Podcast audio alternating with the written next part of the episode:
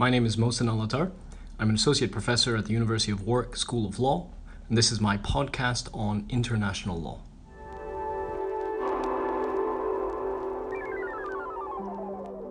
In the following two podcasts, I examine the sources of international law. International law is distinct from municipal law, from domestic law, from state law, in that we do not have a supreme lawmaking authority. As a result, the sources of international law tend to be something of a hodgepodge. It is a blend then of elements. There are treaties, there are customs, there are general principles, there are writings of publicists, and yes, there are judicial decisions. Now, how then we handle this mixed bag, this buffet of sources, is going to be the topic of the next two episodes.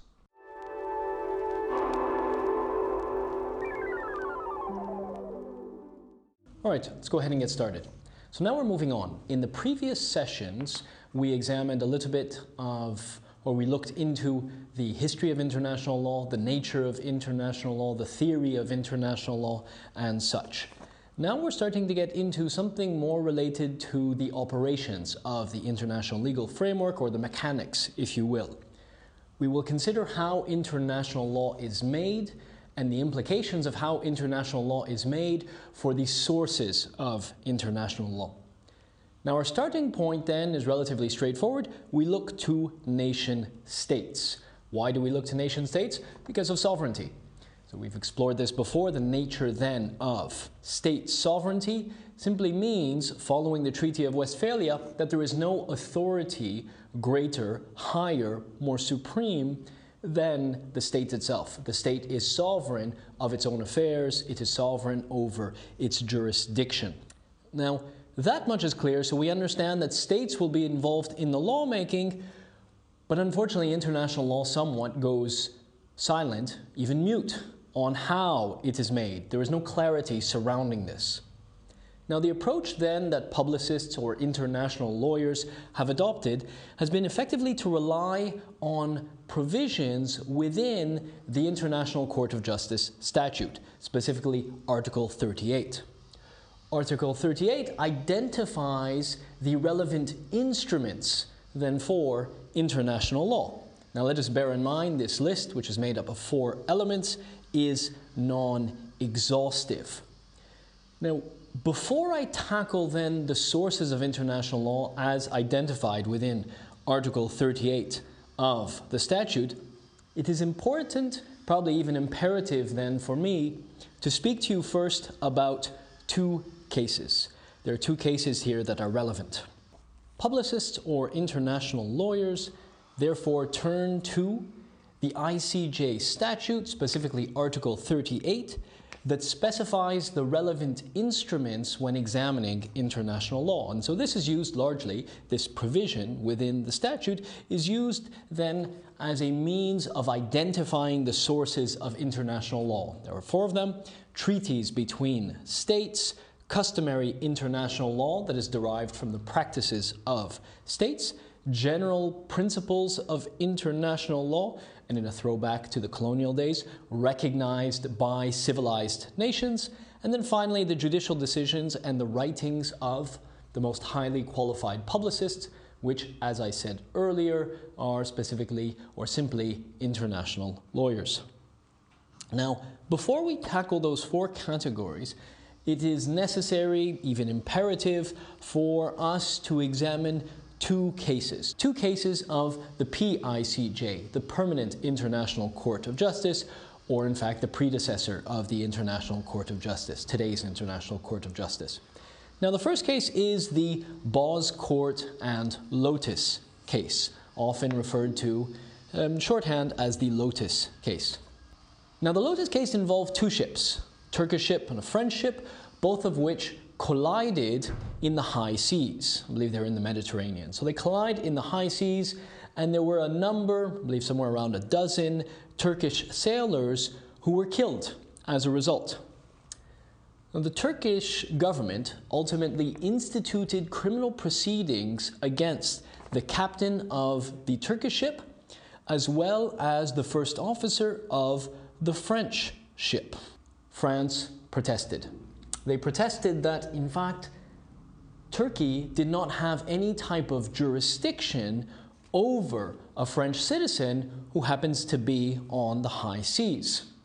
Now, Turkey saw this differently. They continued with the criminal trial, and ultimately, both individuals were found guilty, uh, sentenced to a number of months' incarceration and a fine. Diplomatically, Turkey and France agreed that they would approach the Permanent Court of International Justice. They would present then the conflict they had before the court for resolution. The issue then, according to the French, Turkey has no authority over French citizens not within its territories. Now, it's important to bear in mind the issue while at the same time examining, honing in on the question then that informed the court's ruling.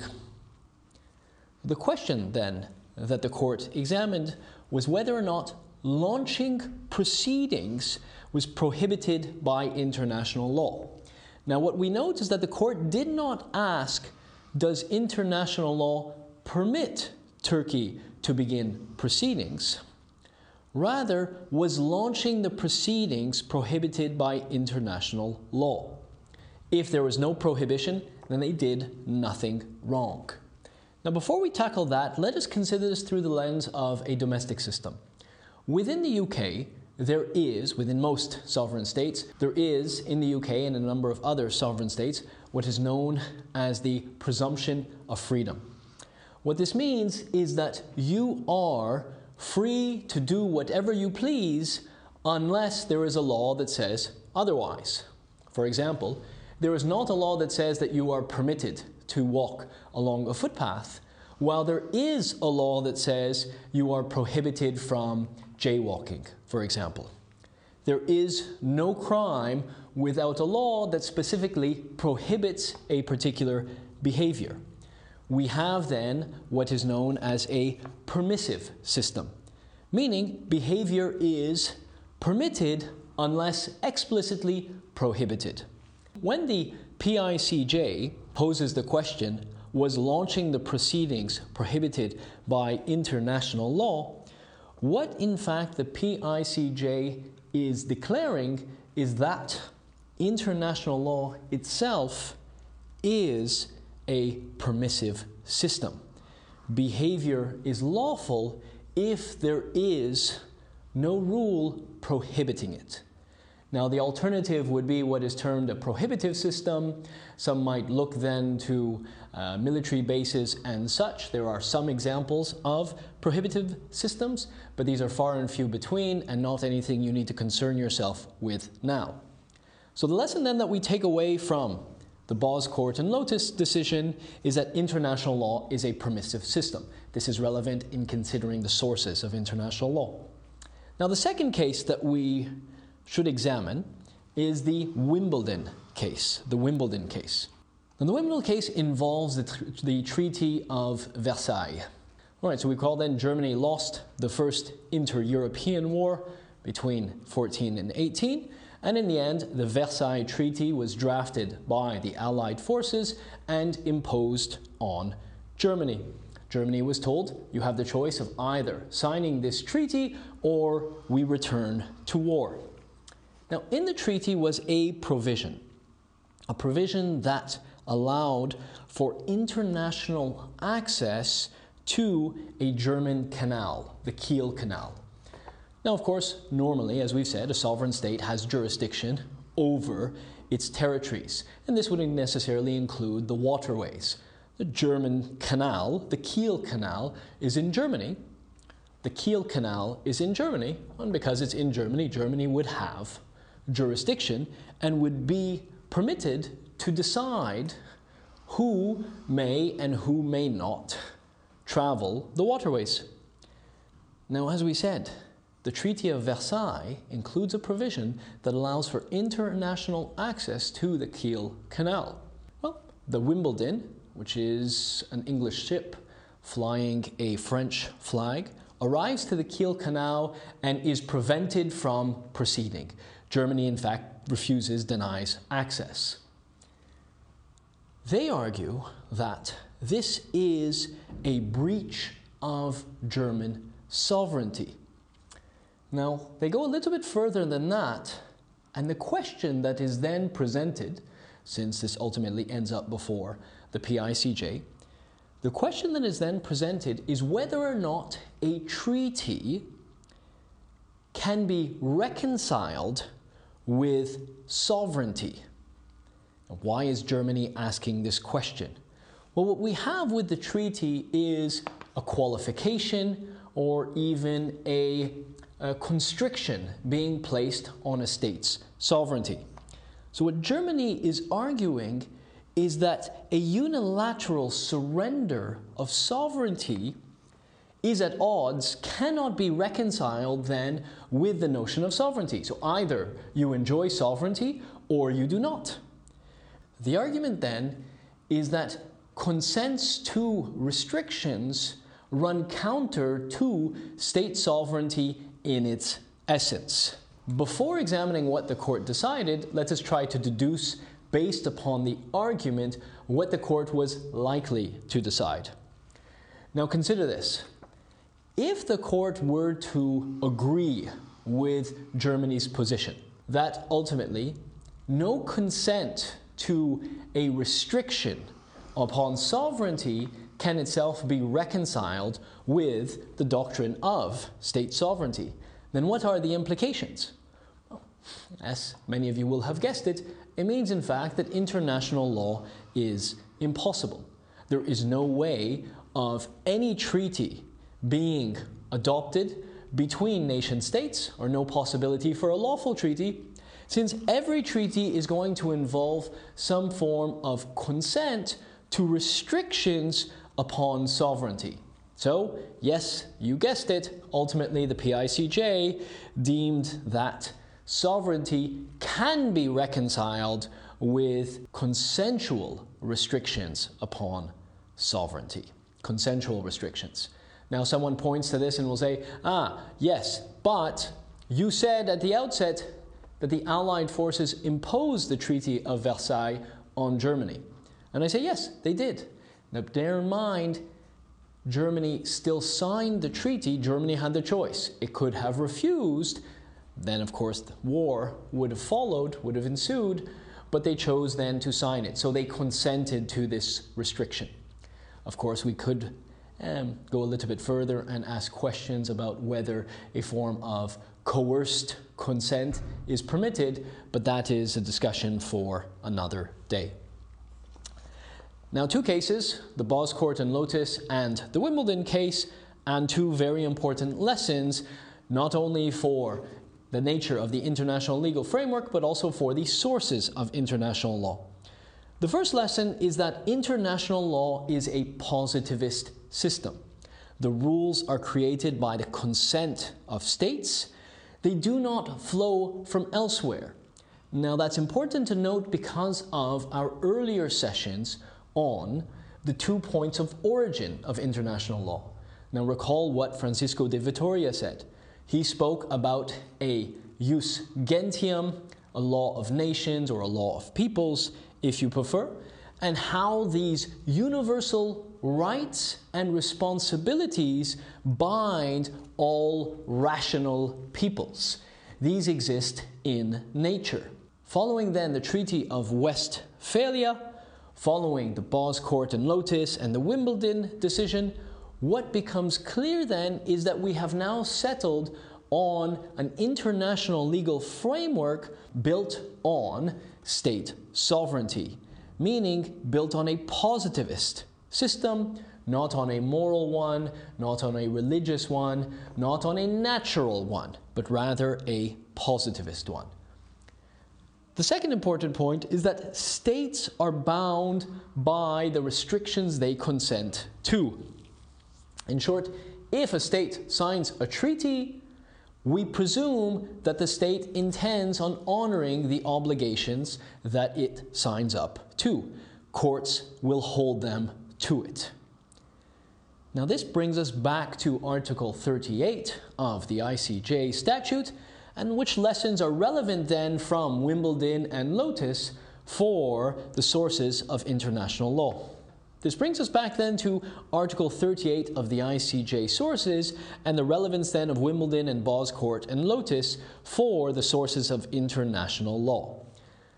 Now, Article 38 specifies A, B, C, and D treaties, customary international law, general principles, judicial decisions, and the writings of the most highly qualified publicists.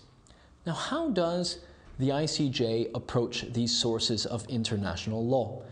Well, the first thing is that these are non exhaustive. Non exhaustive, there are potentially other sources of international law. And recall what we said international law is a consent based system, meaning if a couple of states agree to bind themselves in some way other than a treaty, then, as per the lesson that we gained from Wimbledon, the court will hold the state to that commitment. So, this is a non exhaustive list. There is also no rigid hierarchy between them. And we have seen instances where treaties come in conflict with general principles or treaties come in conflict with customary international law, and then the arguments are being made as to which one the court should ultimately uphold. Another lesson, important lesson, in relation to the judicial decisions themselves. Because international law is a consent based system, Judicial decisions have no precedent. They do not have any type of precedent effect. What does this mean? It simply means that the decisions will only bind the parties to the dispute. Now, why is that? Well, again, going back to what we said, international law is a consent based system. The court, very different than, say, from the Supreme Court of the UK, the court cannot make any law, it can only apply the law. So the decision ultimately, as we said, doesn't have any value in terms of precedent, rather, it is only relevant for the parties themselves. A final lesson, based upon the reading, a more in depth reading of these judgments, of course, is that general principles are primarily used to fill gaps in either custom or in treaty. Rarely will a court, or in fact, I don't think it's ever happened, where a court would identify a general principle and find that to be superior to a treaty.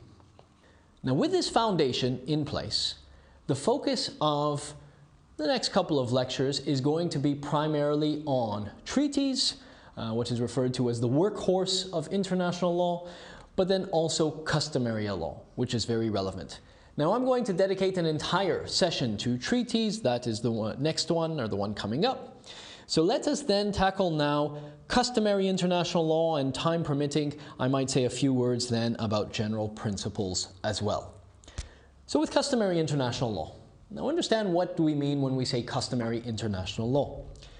Societies engage in a number of practices, what we would refer to then as general practices. They engage in these practices, they might engage in a type of diplomatic interactions. There are certain standards emerge in the way that societies interact or in the way that states interact with one another. And these general practices, what distinguishes them from treaties, is that they are not codified in a treaty. Rather, these are just a series of general practices. Now, eventually, some of these practices acquire force of law.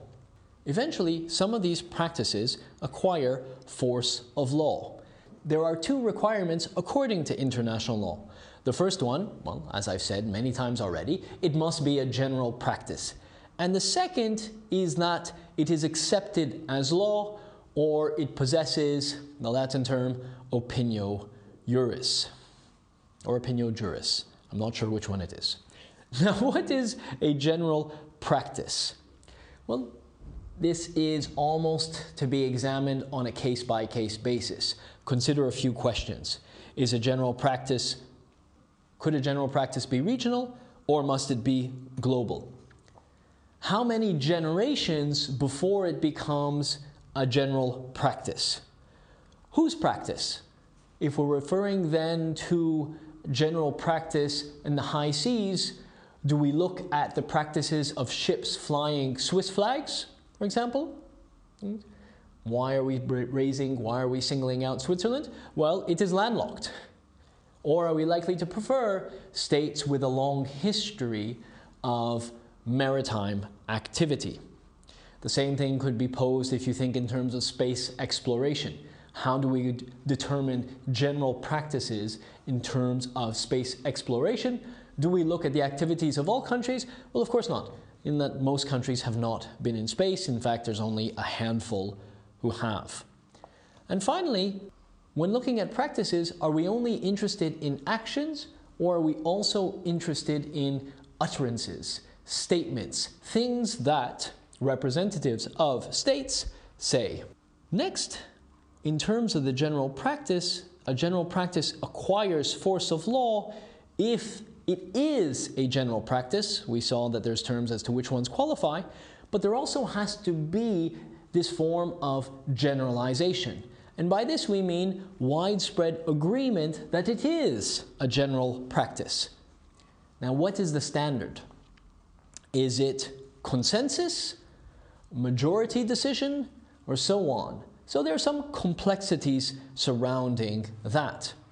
Now, according to the decisions, the relevant decisions, what we learn is that when it comes to general practices, the court is going to look first off at the material acts of states.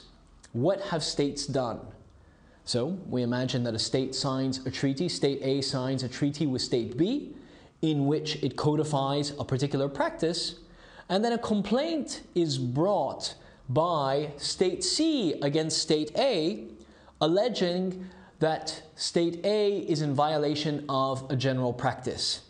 In trying to determine whether there is this general practice, the court may look to the treaty, even though it does not involve State C, but look to a provision within the treaty and say, aha, this provision here that state A has assented to, it has assented to in six or seven or maybe even ten treaties. The fact that so many states in the region are assenting to this particular provision could give rise then to a general practice. So, material acts of states.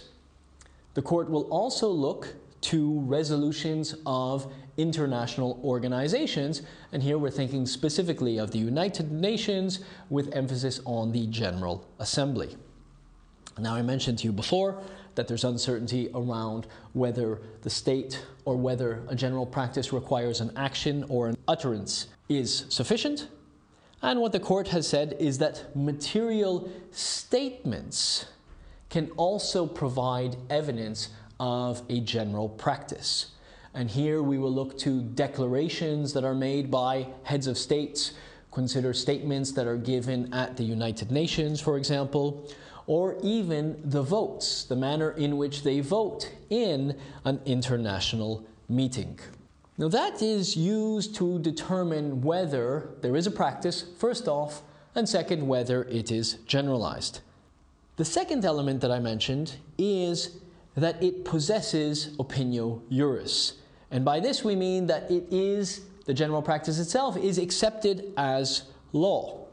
Now, being accepted as law does not simply mean that they accept that as general practice, that a state accepts that there is a legal obligation to comply with that general practice. Now, if we can use an example, many heads of states will travel to other states and when they arrive, there will often be a, a, military parade. Sometimes they will figuratively roll out a red carpet and such. Now, even if we engage, states engage in this practice routinely, repeatedly, it'd be very difficult to argue that there is a legal obligation to provide a visiting head of state with a parade or a red carpet. This practice has to do far more with etiquette than it does with law. And etiquette or diplomacy, This is a different normative system, it is not a legal system. So we look then to see is the general practice itself accepted as law? Well, what is evidence of acceptance? Well, as I mentioned earlier, uh, General Assembly resolutions, so signing up to a General Assembly resolution, that would be evidence of acceptance of the legal status. Um, and again, and this is interesting, as I said to you before, the treaty itself. So, engaging in a general practice, evidence of engagement in a general practice is often the same type of evidence that we deploy to show that this general practice is accepted as law. Um, okay, so in passing, I draw your attention to the um, Habana case or the Paquete, P A Q E T E, the Paquete Habana case, H A B A N A. Um, it's worth reading, worth examining for what it says about the method that the court adopts when trying to identify custom. Now, let us say that a custom has been established. Does this mean that every state is now bound in perpetuity to comply with this custom? Framed differently, can a state object to a customary rule? Well, the answer is yes. The standard, they must make their objection known. And for this, we turn to the fisheries case. It involves Norway versus England. Now, one thing about Norway is that Norway, in addition to having then the land itself, also has a large number of very small islands uh, interspersed across then its coastline. Now, the normal way of delineating the territorial waters of a state is to begin with the coastline itself and then to go out a certain distance. Because of all of these islands, what would in fact happen would be that Norway would lose most of its territorial sea if it abided by this standard approach towards drawing the coastline. So instead, what Norway has done has been to adopt an artificial baseline, just a straight line that they draw, and this is the maritime boundaries that it presumes others will comply with. So this is a combination of history and necessity. Now, at some point, an English uh, fishing ship ends up in Norwegian waters. Um, it is stopped then by the Norwegians, the Norwegian Coast Guard. They stop them, and then ultimately this leads to a dispute before the ICJ. Norway argues that there is a customary rule by which the artificial baseline is the basis then for their maritime boundaries. England's response was that it didn't know. That was the argument that it made. Now let's bear in mind Norway and England are neighbors. They are separated then by the North Sea. But of course, there is going to be a lot of interaction between these two maritime powers. Moreover, Norway was in the habit of making a variety of declarations, statements, reporting then on the nature of their artificial baseline. So the court's response to England's argument that it did not know was simply to state it must have known. It is a maritime power and this is one of its neighbors. It seems rather childish to suggest that somehow, oops, I had no idea that Norway was operating in this manner. Now, this brings us then to the question can a state object to a customary rule in the way that England was objecting to this customary rule? The answer, to the, according to the court, the answer according to the ICJ, is that yes, they can, but they're required then, first off, to make their objection known, and second, to object persistently. England neither made its objection known, nor did it object persistently, meaning this general practice is a customary rule that England is now bound by. Final point then about customary law. Does breaking a custom end it? Does that breaking of the custom, is that evidence that a state no longer consents to that general practice. Now, let us be clear. As we said, international law is a consent based system. So, if a country were to breach a treaty, or in this case, as we are looking at, breach a custom, does that bring the custom to an end? Is that evidence that the general practice is no longer a general practice, or at least that it's no longer accepted as law? And the answer, not exactly. The answer, not exactly. Now, we reach this conclusion through an examination of the Nicaragua case. Now, the Nicaragua case involves US trained Nicaraguan militia, militia that laid landmines, that carried out small invasions, that attacked oil installations, and in fact ultimately committed a large number of crimes, a large number of crimes that amounted to the use of force.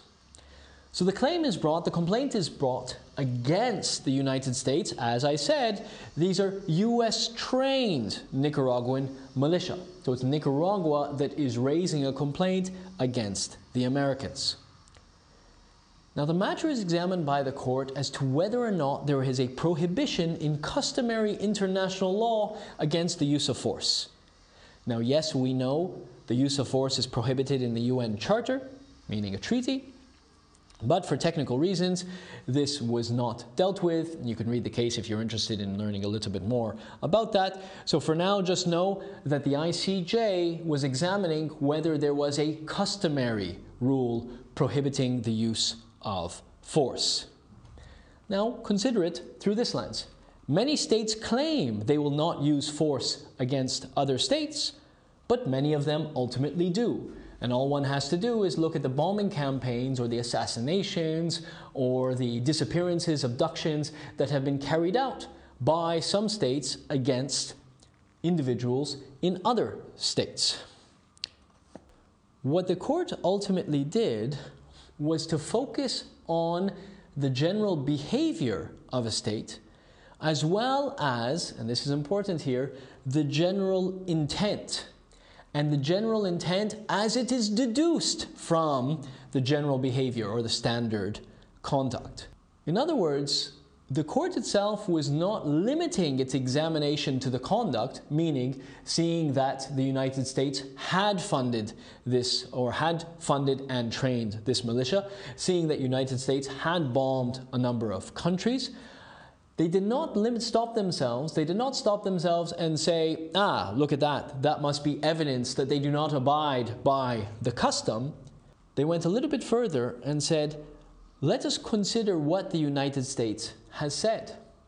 And in the vast majority of instances, what the United States says is that the use of force against other states is prohibited. Does it engage in this practice occasionally? It certainly does.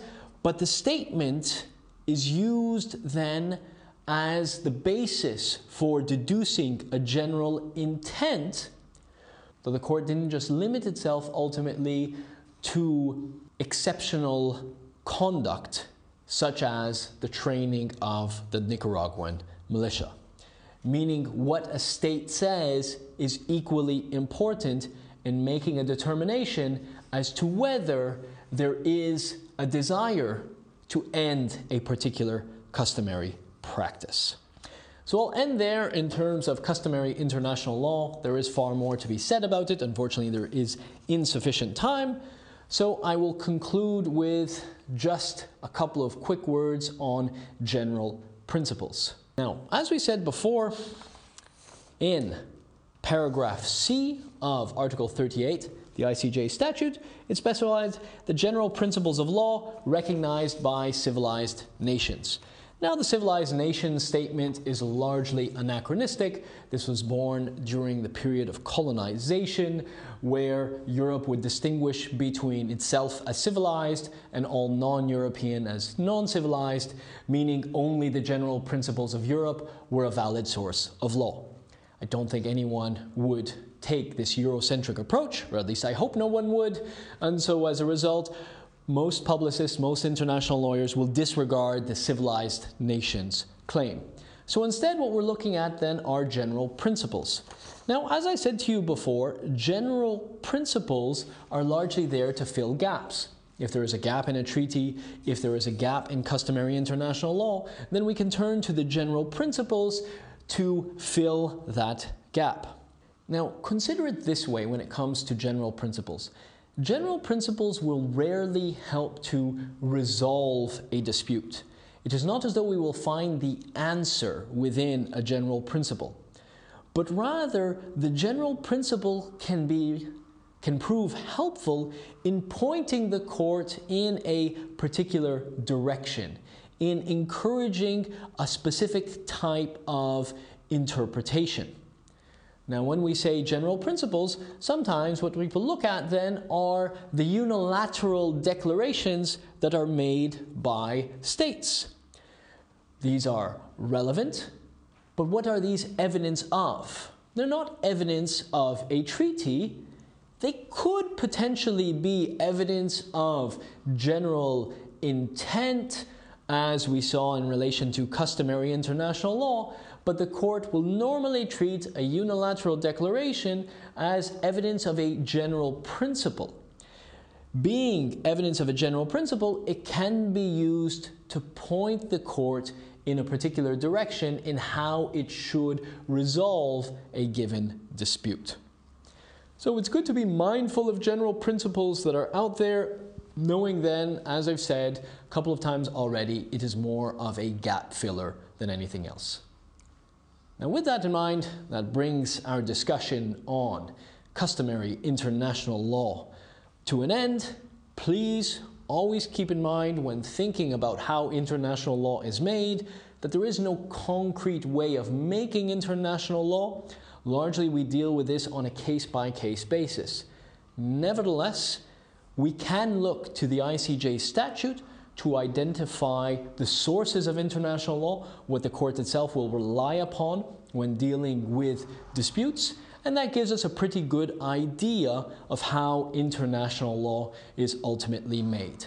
In our next session, we will look to treaties then, which, to reiterate, is the workhorse of international law and what all of you must become very familiar with if you are to develop mastery over the subject matter.